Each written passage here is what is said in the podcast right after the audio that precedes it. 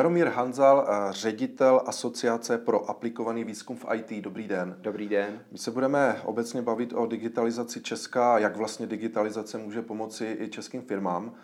Dnes budeme mluvit o takzvaném aktu o čipech. Jde o to, že v roce 2020 se vyrobilo na světě zhruba miliarda mikročipů, většina z nich ale mimo Evropu. Nyní dochází k tomu nedostatku na globálním trhu, nejvíc to ovlivňuje automobilový průmysl nebo zdravotnictví. A právě ten akt o čipech eh, by měl tuto situaci změnit a nějakým způsobem snížit tu závislost na těch mimoevropských trzích. Řekněte mi, eh, jaká je vlastně nyní situace? No, situace je taková setrvale komplikovaná v tom smyslu, že ten, ten obrovský moloch té výroby čipů se e, pořád ještě nevzpamatoval z toho, z toho covidového šoku a v zásadě pořád je nedostatek polovodičových čipů, byť e, třeba není tak jakoby akutní, jako byl před půl rokem nebo před rokem. Hmm. Čím tedy ten nedostatek čipů byl hlavně způsoben? E, asi, asi navážu na tu předchozí odpověď. Podle všeho to bylo především pandemie covidu, nebo ten, ten náhlý náraz v tom, v tom březnu 2000, únoru březnu 2020, kdy vlastně ta míra té nejistoty v ekonomice byla naprosto bezprecedentní a, a v zásadě stalo se to, že spousta těch, kteří ty čipy poptávají, tak je v jeden moment poptávat přestávali, tím se eh, vlastně tím se zadrhnul ten mechanismus, eh, vlastně zastavila se i eh, výroba a než se to rozeběhlo, tak v zásadě vlivem těch, těch home officeů a těch dalších prostě změn spole, života ve společnosti vedl k zvýšené poptávce třeba po, po, po zařízeních, osobních počítačích, laptopech, Eh, ale i dalších prostě zařízení, které eh, ty čipy mají, protože těch čipů je skutečně v každém zařízení poměrně dost, eh, v telefonu třeba kolem 150 a tím pádem obrovsky vzrostla poptávka, obrovsky vzrostla poptávka i v oblasti grafických karet, kde je těch čipů hodně a to se projevilo v těch různých dalších odvětvích, jako třeba v tom automobilovém průmyslu, kde nejvíce se to projevovalo vlastně u nás, hlavně proto, že tady tím automobilovým průmyslem nebo automobilový průmysl tvoří poměrně dost HDP, takže proto jsme to viděli a zároveň to auto je, řeknu, dost velké na to, aby si každý všimnul, že když nemá čip, tak je, i když je někde zaparkované u Mladé Boleslavy eh, na parkovišti a nemůže jezdit. Takže eh, bylo to i hodně jako viditelné a má to vliv samozřejmě na, na chod eh, těch firm a jejich schopnost vyrábět a dodávat. Hmm. Evropská unie se podílí na výrobě mikročipů zhruba 10% akt o čipech, jak by toto procento mohl eh, změnit, eh, jak by to tedy mohlo nebo mělo vypadat? Hmm.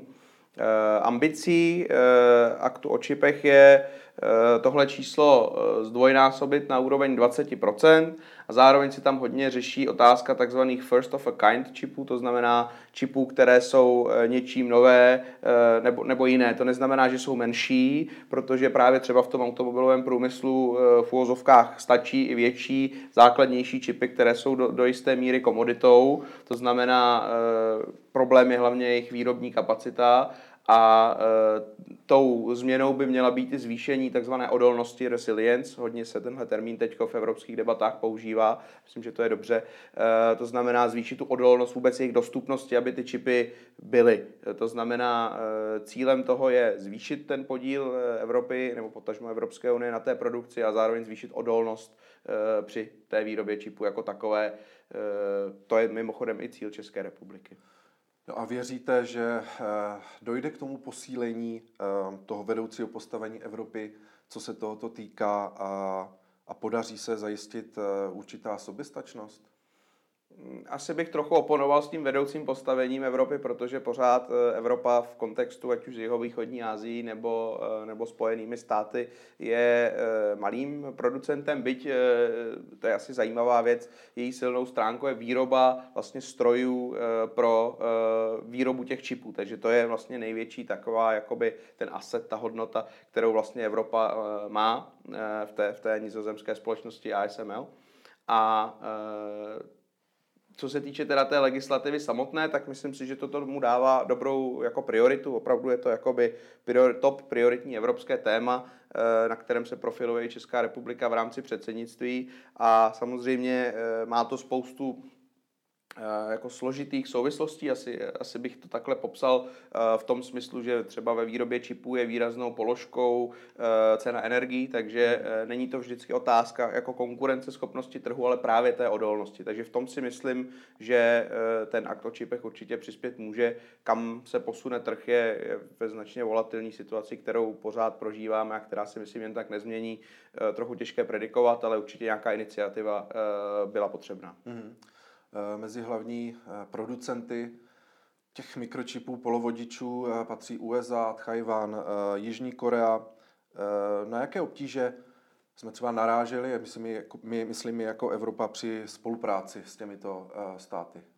Tak primárně eh, tím, že tím partnerem jsou jakoby společnosti komerční, které prostě se rozhodují podle tržních mechanismů, tak tím asi největším problémem bylo, že vlastně ty evropské společnosti se v nějakém tom pořadníku na výrobu čipů, protože ta kapacita je prostě neustále přetížená a vybudovat novou linku na výrobu čipů není jednoduché, je to záležitost na několik let, eh, ne, prostě to se neudělá za dva měsíce, tak největším problémem Evropy bylo, že v podstatě ty evropské firmy se ocitly někde daleko v těch pořadnících a čekali. Takže to byl asi největší problém. Na druhou stranu, eh, když to vemu z té jako mezivládní úrovně, kam ta otázka, myslím, trochu směřovala, tak třeba s Tajvanem, myslím, že Česká republika rozvíjí poměrně intenzivní vztahy právě v oblasti těch polovodičů a že asi ambicí české, české vlády eh, a České republiky eh, tohleto partnerství posílit. Mm-hmm. Jak konkrétně akt o čipech může pomoci českým firmám nebo českým startupům? Nevím, jak těm startupům v zásadě všich, ale když, to, když odpovím obecně, tak všechny firmy, které prostě nějakým způsobem podnikají v tom eh, sektoru, který je závislý na polovodičích nebo, eh, nebo výpočetních kapacitách, tak jsou ovlivněni tím nedostatkem, takže eh, při zvýšení té odolnosti by se jim mělo v principu lépe podnikat. Jinak pro české firmy je to příležitost v podstatě zařadit se. Já jsem byl minulý týden, před minulý už na, na takovém kulatém stolu, kde, kde vlastně byl zástupce firmy Meopta, eh, kteří dodávají poměrně sofistikované technologie právě tomu, eh, tomu nizozemskému ASML. Takže tam si myslím, že po momentě, kdy se zvýší poptávka po, těch, po budování těch nových kapacit, budou k tomu potřeba strojaty české firmy budou vždycky v pozici těch subdodavatelů. Asi těžko budeme e, předpokládat, že tady v nějakém velkém jakoby masovém globálním měřítku budeme produkovat čipy, ale v těch, eh, ať třeba v tom navrhování, to je firma Oncemi nebo i další, e, tak můžeme určitě získat tu tržní příležitost, e, případně e, v tom, že prostě ty čipy už se možná opakuju, e, budou dostupné a tím pádem se těm firmám bude lépe podnikat. A myslíte, že mohou eh, české firmy dosáhnout i na nějakou tu podporu eh, v rámci, eh, v rámci CHIPS Act, případně co je proto potřeba udělat, aby na ní dosáhly? Hmm, tak, tak ten, ten vyloženě jako transakční vztah mezi tou legislativou a, a prostředky e, pro české firmy tam asi e, není tak bezprostřední. Na druhou stranu samozřejmě spoustu e, z těch otazníků, které na Chipsectem vysí, jsou otázky e, financování, e, ale v tomhle smyslu je to spíše jakoby přeřazení priorit z rozpočtu třeba na výzkum a vývoj, které už ta Evropská unie má. Je to nějaká oborová specializace, eh, ke které se tady v Česku stále spíš jako lopotně blížíme, než bychom jí, eh, než bychom jí prosazovali, respektive my ty priority máme, ale máme jich 180, takže eh, když některé jiné státy jich mají 8, tak prostě dosahují v těch 8 trochu lepších výsledků, aspoň z našeho pohledu. Takže samozřejmě z hlediska té prioritizace a, a zejména v oblasti výzkumu a vývoje těch příležitostí by mělo být poměrně dost, ale nemělo by se jednat o úplně jako nové peníze. Takže mm. myslím si, že být jakoby připravený, eh, vnímat a, a případně prostě chystat ty své projekty v oblasti výzkumu a vývoje může být asi jakoby nejslibnější mhm. cestou. A jak je to s, s potenciální spoluprací mezi českými firmami a zahraničními partnery? Bude to fungovat? Eh, jsou tam nějaké kroky, které je potřeba udělat?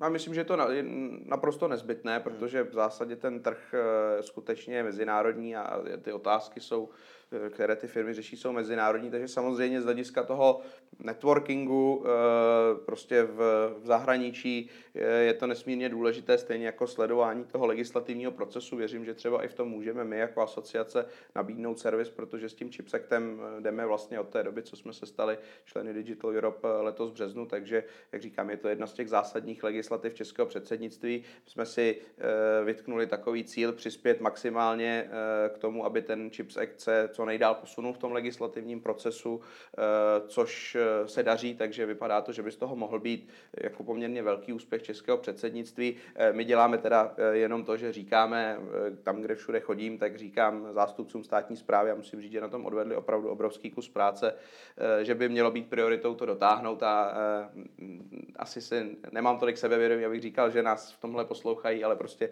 věnují se tomu skutečně prioritně a takže věřím, že z toho bude mm, velký úspěch českého předsednictví. Mhm. E, kromě samotné produkce čipů, e, akt e, o čipech by měl zajistit i propojení výzkumných, projektových a testovacích kapacit Evropské unie v rámci světové úrovně. Jaká je pro toto nastavená strategie?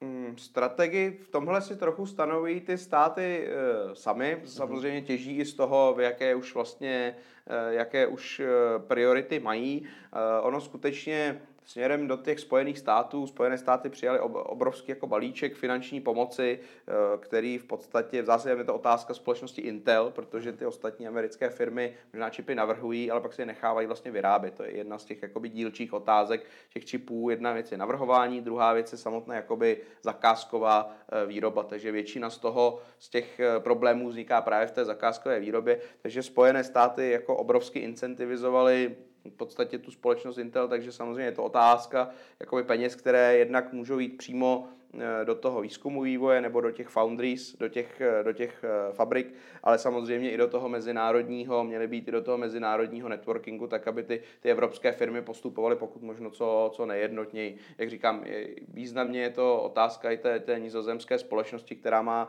neskutečně jako široké portfolio high-tech uh, subdodavatelů, kteří dodávají jednotlivé ty komponenty a, a tohle si myslím, uh, z tohohle by měla ta potom ta strategie výjít. Hmm. Uh, digitální témata nebo obecně digitalizace je jednou z, z těch ne, nedílných součástí priorit českého předsednictví. Může díky tomu právě Česko, díky tomu předsednictví nějak k tomu přispět, nějak se víc angažovat, něčeho víc dosáhnout? Myslím, že Česko dělá, co může. Eh, eh, ještě jednou bych chtěl zopakovat eh, ten, ten pochvalný komentář v tom.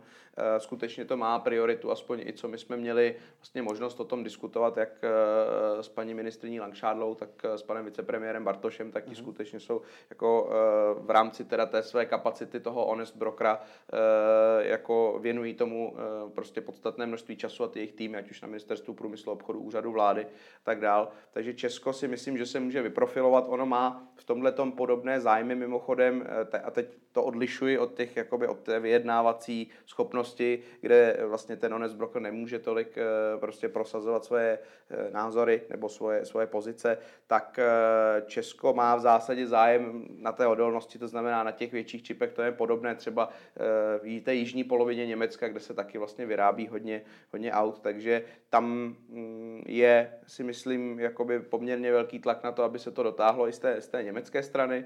Na druhou stranu má to i řadu prostě dalších okolností, třeba definici, definici krize, která se teď řeší, protože ten chipsect eh, také vlastně nastoluje otázku v momentě, kdy dochází k nějakému globálnímu konfliktu, tak eh, kam mohou a nemohou dodávat vlastně ti jednotliví výrobci. Reguluje se tím ten trh eh, reguluje, a vyloženě regulací takovou jaká se e, poměrně neblaze ukázala za toho covidu, to znamená e, v momentě, kdyby ta krize nebyla definovaná, tak, tak se bojí, že vlastně budou přicházet ty kreativní výklady e, legislativy, které by prostě vyloženě tou regulací zastavili, zastavili prostě možnost dodávat třeba do Číny, která je jako kde ten spotřebitelský trh obrovský roste a která je samozřejmě přirozeným odbytištěm pro všechny ty firmy, kterých se to týká.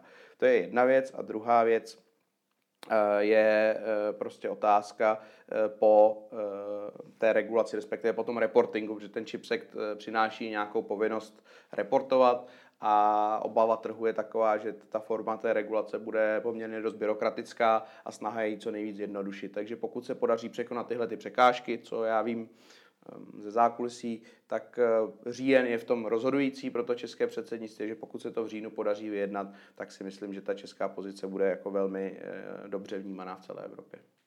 Eh, a na závěr konkrétní dotaz na konkrétní věc, kdy můžeme samotné schválení aktu o čipech očekávat a jaké to může mít tedy reálné dopady na český průmysl. Mm, schválení aktu o čipech eh, můžeme očekávat v první polovině příštího roku, teda už během švédského předsednictví. Eh, cílem eh, Česka je vlastně dobrat se takzvané společné pozice, to by se mělo povést v prosinci. Reálný dopad té legislativy bude následovat tedy potom. To znamená, týká se ještě jak toho eh, jako rozpočtového období 2021 až 2027, tak toho dalšího. Samozřejmě ty regulatorní eh, otázky eh, budou nabíhat postupně, ale relativně bezprostředně. Dobře, to byl Jaromír Hanzal, ředitel Asociace pro aplikovaný výzkum v IT. Děkuji za rozhovor. Děkuji moc za pozvání a přeji hezký den.